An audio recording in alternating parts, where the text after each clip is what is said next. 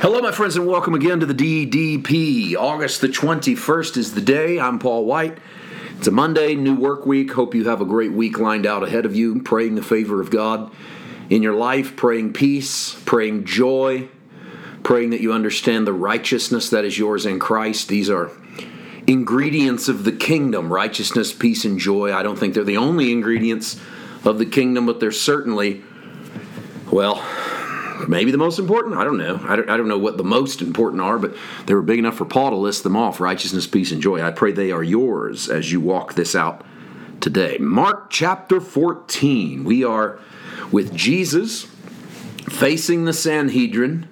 We walked you through the three Jewish trials yesterday and the three Gentile trials of Jesus. I think the gospel's way of showing you the culpability of everyone in the death of Christ.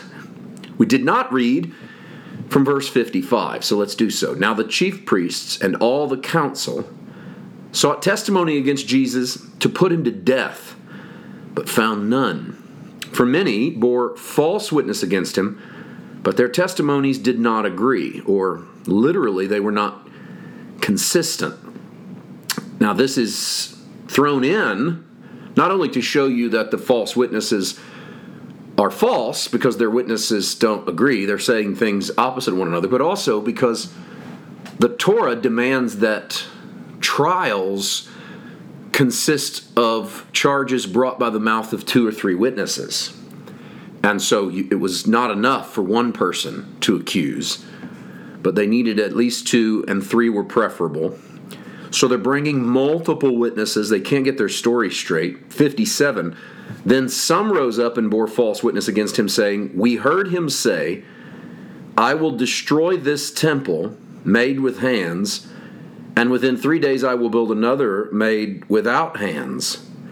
But not even then did their testimony agree. Now, verse 58 is interesting. I'll destroy this temple made with hands.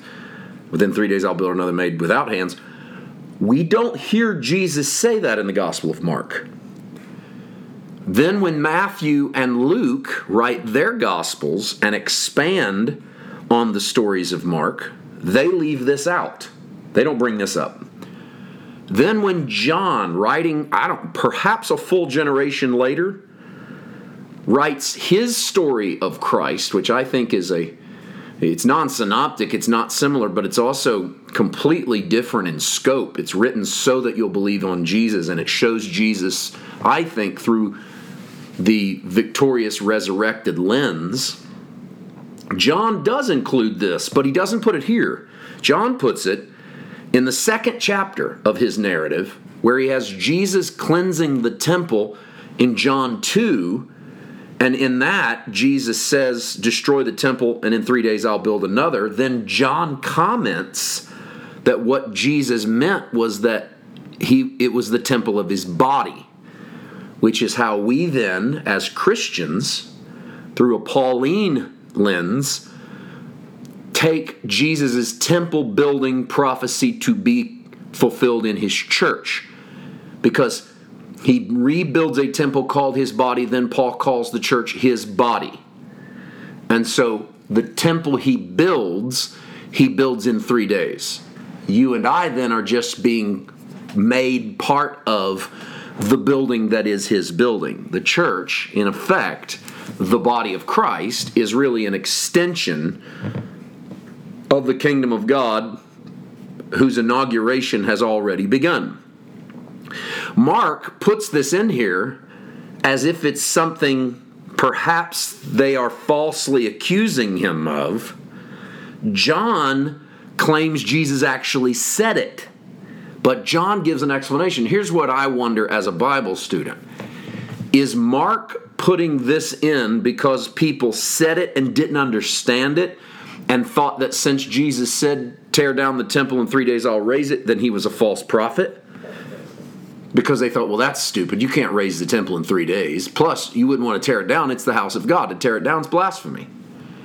And maybe they're accusing Jesus of something he actually said, but there's no commentary on it. What if a generation later, John takes the same statement and then says, on the other side of the resurrection, here's what Jesus actually meant.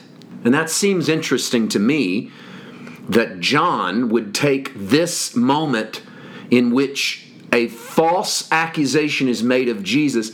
G- John will actually put the false accusation into the mouth of Jesus in a different setting and then redeem it.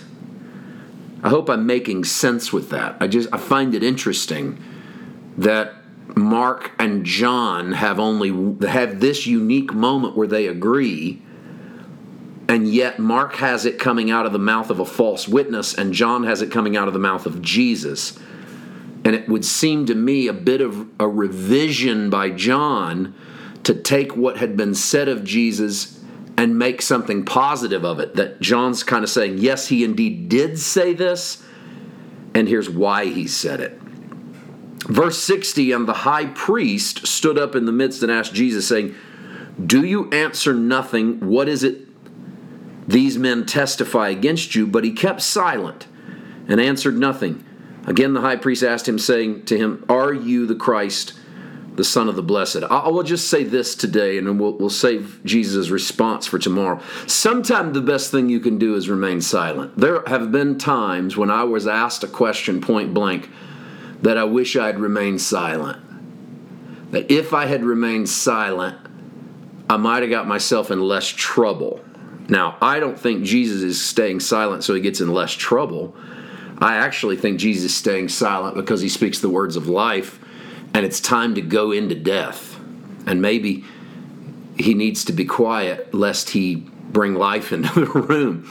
But it's still pretty good advice. Sometimes the best thing you can do is not answer. I get asked a lot of questions. I've been cornered by people who literally cornered me on purpose with questions that my answer got me into trouble. And, and, and by trouble, I just mean it, it put me into situations where I had to try to defend things I either wasn't ready to defend or, or I didn't have the fire to defend.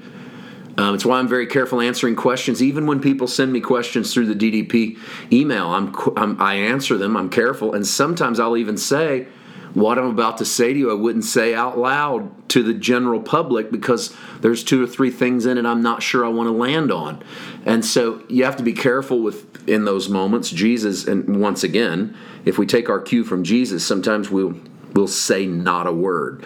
Jesus, however, does eventually answer. We'll get into his answer tomorrow. Have a great day. God bless.